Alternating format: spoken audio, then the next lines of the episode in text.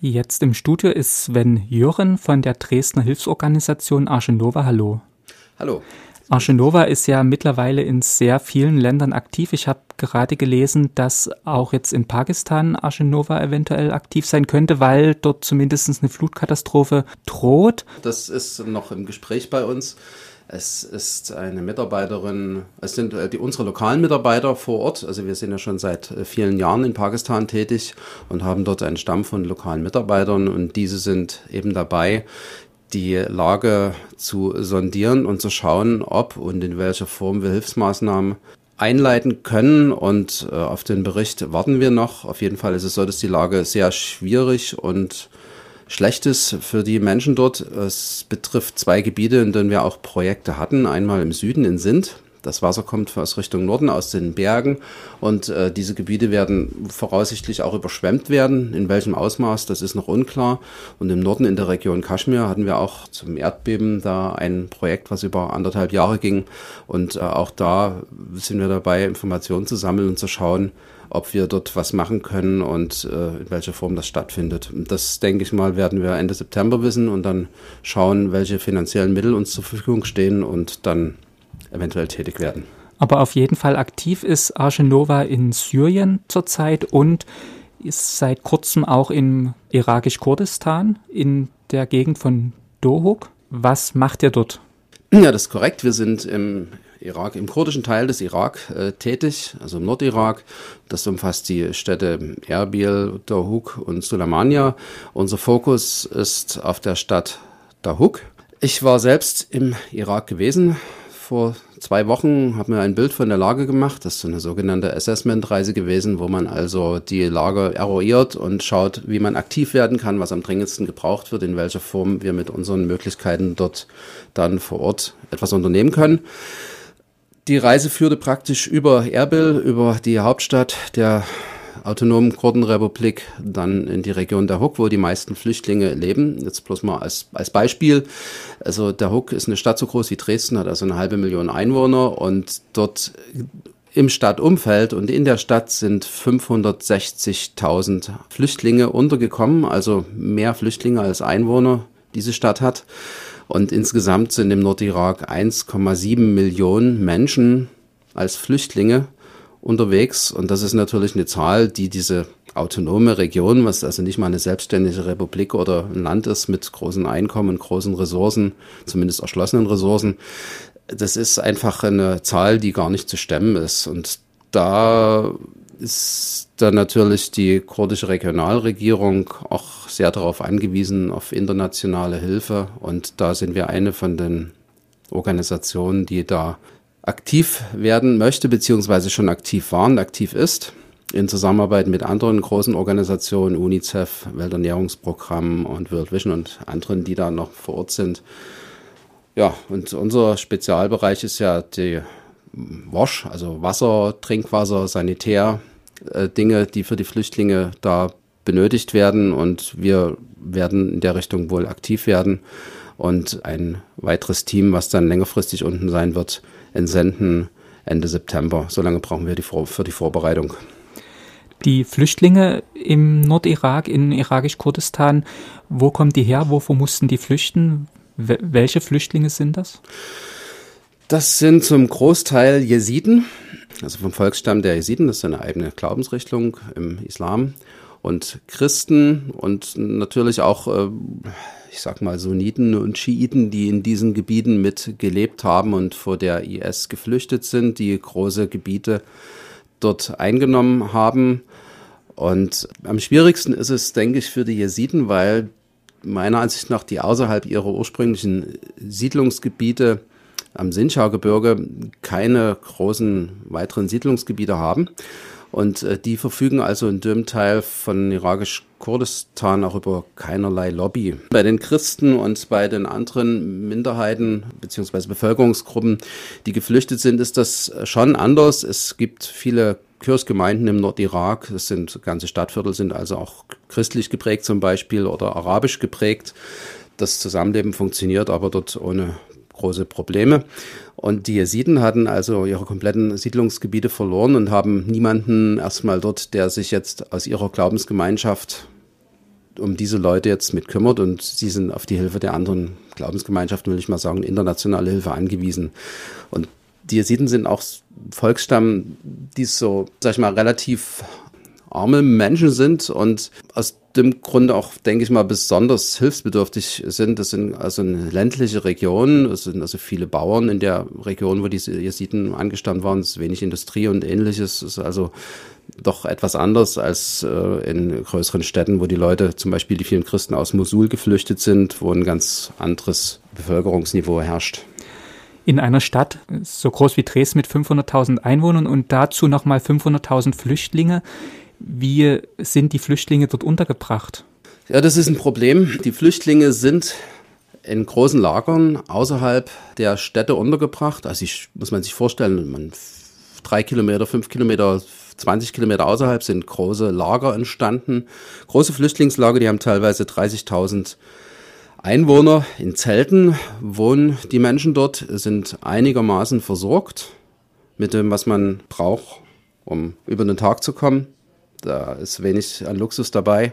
Sprich, ist das Wasser, ist etwas zu essen. Aber schon bei Kleidung und Schuhen sind manche eben dabei, die nur diese Dinge dabei haben, was sie retten konnten. Also sprich, die eine Jacke, die eine Bluse, die eine Hose, das eine Paar Schuhe. Das, ich weiß von äh, 9000 Menschen, was bekannt ist, die komplett ohne Papiere, ohne irgendwelche Geburtsurkunden, Ausweise, alles dort untergekommen sind. Die haben also nicht mal irgendwie Nachweis über ihre Person retten können und können auch nicht zurück in die Gebiete, wo sie herkommen.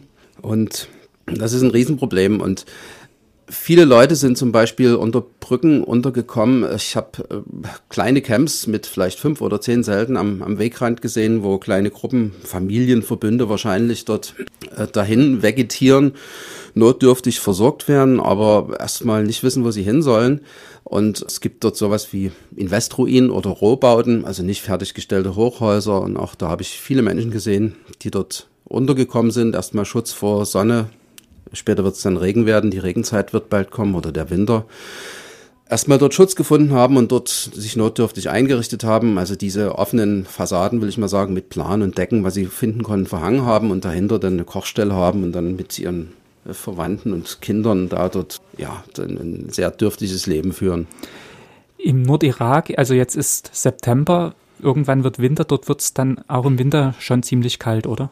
Ja, das kann im Winter sehr kalt werden. Ich habe das selber erlebt vor einigen Jahren. Das ist eine Stadt Suleimania, die ist 400 Meter hoch. Das ist also nicht besonders hoch. Und da hat es über Nacht geschneit und früh lagen 10 Zentimeter Neuschnee. Oder es ist eigentlich gemeinhin so, dass es dort viel regnet. Das ein, ein, ein schwieriges Klima für die Gesundheit, wenn man jetzt nichts Warmes hat, nur wenige Sachen, kein richtiges Dach über dem Kopf und es regnet ständig und es ist ein Klima so fünf bis zehn Grad plus feuchte Luft und so. Das ist also ein ganz schwieriges Klima und das kann eben durchaus in den Bergen geht's garantiert unter null Grad. Das kann aber auch in den Städten passieren, dass da einfach dann mal über Nacht Schnee fällt. Ja, und äh, man muss sich jetzt vorstellen, natürlich die Zelte, die da überall stehen, das sind ja tausende von Zelten, wo die Leute untergekommen sind was mit den Leuten dann passiert, ist es auch dann ganz schwierig. Der Boden wird schlammig sein, äh, das wird nicht mehr richtig halten. Es werden Wasserpfützen, Wasserlachen entstehen und man arbeitet gerade dran, für die großen offiziellen Camps neue Campsites zu bauen. Sprich, es werden heute Fundamente aus Beton gebaut, wo die Zelte dann umgesetzt werden könnten. Die sind dann also man muss sich vorstellen, da werden dann 10.000 Zelte von einem Camp 300 Meter weiter umgesetzt in ein neues Camp, was gebaut wird mit, mit Toiletten, mit Waschgelegenheiten und mit diesen Fundamenten. 10.000 Fundamente für 10.000 Zelte. Das ist jetzt gerade in Arbeit, aber das ist jetzt dann eben vielleicht für 200.000 oder 500.000 Leute, aber wir sprechen hier von einer Zahl von 1,7 Millionen Flüchtlingen.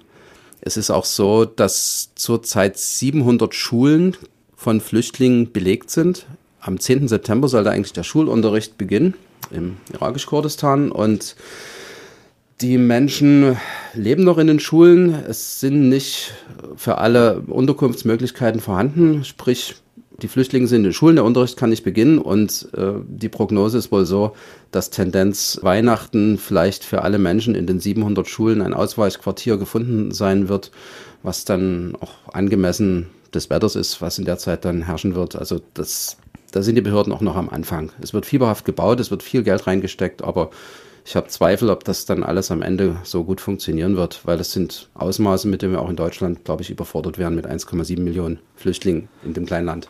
1,7 Millionen Flüchtlinge müssen auch ernährt werden?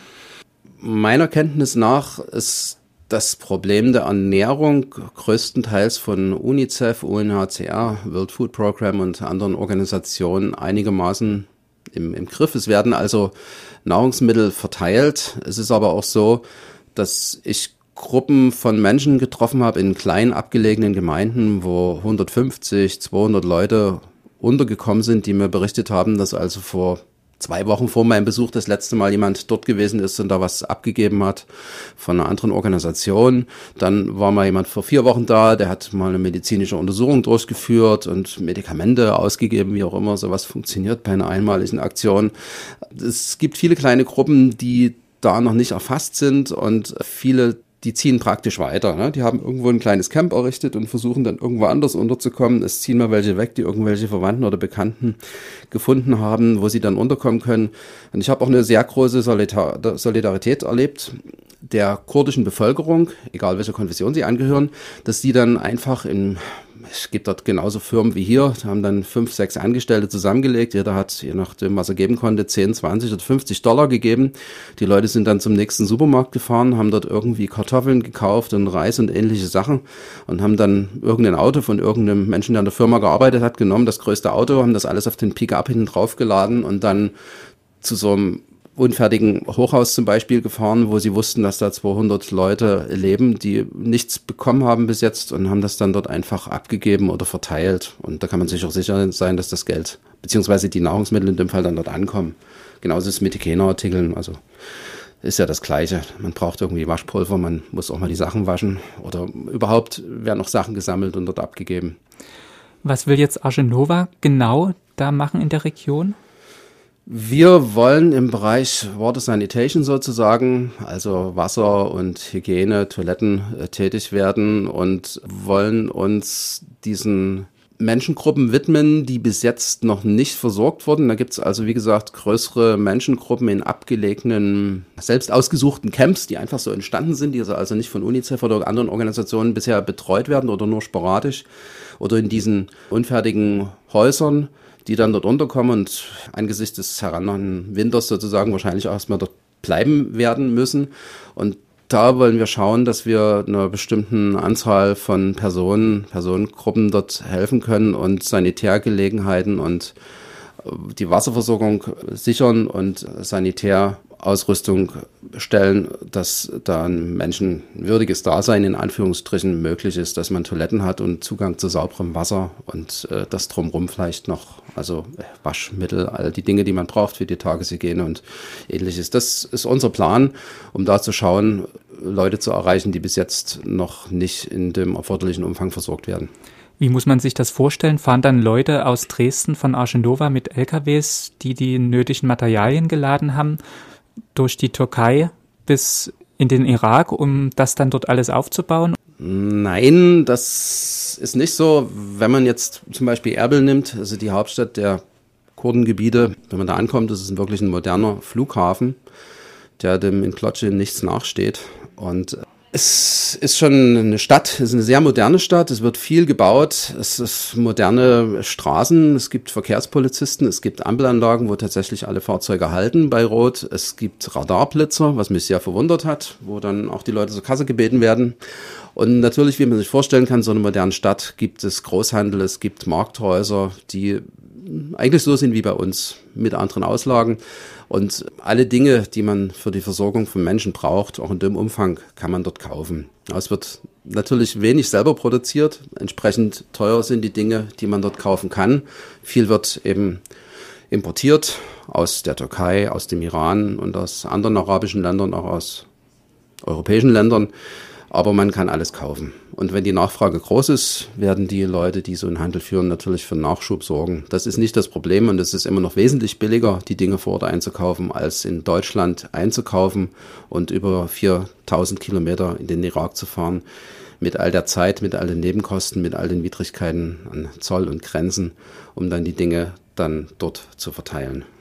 Und machen das dann Argenova-Leute aus Dresden? Das ist so, dass also ein oder zwei Mitarbeiter von Arche Nova, erfahrene Mitarbeiter, die schon in vielen Krisengebieten tätig gewesen sind für uns, dass die die Sachen vor Ort organisieren werden und das dann mit lokalen Mitarbeitern umsetzen werden. Wir haben auch eine Partnerorganisation unten, das ist eine kleinere Hilfsorganisation, eine kurdische Hilfsorganisation aus der Hook, mit denen wir da zusammenarbeiten, die schon eine Weile aktiv sind, schon mehrere Jahre mit syrischen Flüchtlingen arbeiten und auch schon Erfahrung haben und auch günstigere Konditionen bei dem Einkauf natürlich bekommen, als wenn wir da als Westeuropäer da als Newcomer sozusagen dann einkaufen.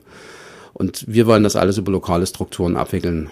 Also nicht jetzt äh, selbst viele Mitarbeiter entsenden, die das dann alles umsetzen, sondern das Geld soll möglichst im Lande bleiben und ein Mitarbeiter oder zwei werden dann die Sache vor Ort leiten, überwachen und all die Dinge, die dazugehören, dann umsetzen. Dazu ruft ihr auch zu Spenden auf, nehme ich an. Ja, das ist richtig. Um überhaupt tätig werden zu können und das möglichst langfristig und effektiv brauchen wir natürlich Spendenmittel. Das ist ja der Grundstein unserer ganzen Tätigkeit. Es ist so, dass wir bisher auch keine institutionellen Förderungen haben von anderen äh, Gebern sozusagen, sondern wir sind tatsächlich im Moment nur mit den Spenden, die wir selbst als Arsenova bekommen, von der Bevölkerung und von Firmen, aktiv. Und um unsere Tätigkeit natürlich längerfristig zu etablieren und ausbauen zu können, benötigen wir auf jeden Fall noch Geld. Je mehr Geld wir haben, desto mehr können wir helfen. So einfach ist das. Gibt es dann auch noch staatliche Unterstützung?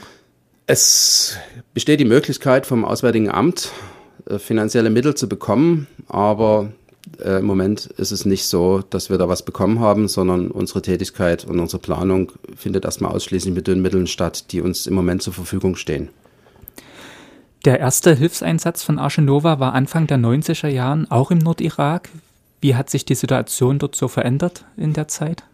Oder wie unterscheidet sich die jetzige Situation mit damals? Ja, der erste Hilfseinsatz im Nordirak war ja sozusagen darauf basiert die Gründung von Arsenova. Das war September 1992, eine Initiative von Dresdner jungen Menschen, die dann Hilfstransport organisiert haben und selbst durchgeführt haben. Und im Zuge dessen hat sich dann Arsenova gegründet. Ich war selbst das erste Mal 1993 im Irak und äh, muss sagen, diese Region, die ich jetzt also zum fünften Mal bereist habe, hat sich sehr entwickelt gerade in den letzten Jahren. Ist unheimlich viel entstanden an, ja, ich sag mal so moderne Häuser. Es hat mich manchmal so erinnert, ich dachte, wenn das noch so 15 Jahre so weitergeht, dann sieht es ja aus wie in Dubai. So. Zumindest in den, in den großen Städten. Es hat eine große Entwicklung stattgefunden, weil diese Region eigentlich abgekoppelt ist, sozusagen vom südlichen, vom arabischen Restteil des Iraks, wo die Regierung in Bagdad sitzt. Die haben also eine großen Autonomie Status und ähm, haben das auch sehr genutzt, um sich auszurichten, um mit den Nachbarländern sich zu arrangieren, speziell mit der Türkei, und die inneren Spannungen, die es gab, äh, zwischen den Kurden äh, weitestgehend beigelegt und haben in, den Fokus sozusagen auf die Entwicklung ihrer autonomen Region gelenkt und das ist sehr gut gelungen, finde ich. Und es ist teilweise nicht wieder zu erkennen so viele Flüchtlinge, 1,7 Millionen im ganzen irakisch-Kurdistan, das läuft ja bestimmt auch nicht ohne Konflikte mit der lokalen Bevölkerung ab, oder? Also ich muss sagen, ich habe davon nichts gespürt. Wenn jemand Ressentiments hat gegen eine andere Ethnie, die dort als Flüchtling unterwegs ist, dann kann er sich seiner eigenen Ethnie widmen. Es gibt, wie gesagt, von, von allen Ethnien und Religionen dort Flüchtlinge, die vertrieben wurden von der IS. Und ich habe aber nie was gemerkt. Also ich war mit einer christlichen Organisation unterwegs und habe eine Hilfslieferung begleitet in ein muslimisches Dorf, wo jesidische Flüchtlinge untergekommen sind. Prinzipiell müssen wir erstmal sagen, das sind alles Kurden. Es gibt christliche Kurden, es gibt muslimische Kurden. Ja, das ist ein Stadtviertel so getrennt. Das ist aber alles äh, fließend, fließender Übergang sozusagen. Und also das hat überhaupt keine Rolle gespielt und ist mir nicht bekannt, dass da irgendwelche Spannungen bestehen, was jetzt die Flüchtlingsversorgung betrifft oder so, sondern jeder versucht so gut wie kann, sich privat zu arrangieren. Ich habe also viele junge Männer erlebt, die in ihrer Freizeit Hilfsgüter sortiert haben, verpackt haben, auf LKWs beladen haben, die in private Initiative gesammelt wurden und dann verbracht wurden an Hilfsbedürftige außerhalb von Hook. Die haben das einfach freiwillig gemacht und da waren Christen und Muslime dabei. Also da kann ich nichts Negatives darüber sagen. Okay, da bedanke ich mich bei Sven Jürren von Argenova aus Dresden, der Hilfsorganisation. Und kannst du nochmal die Homepage sagen, wo die Spendenkontonummer steht? Ja, das ist die Argenova Internet www.arche-nova.org. Also hm. www.arche-nova.org. Nova mit V geschrieben. Mit V, genau.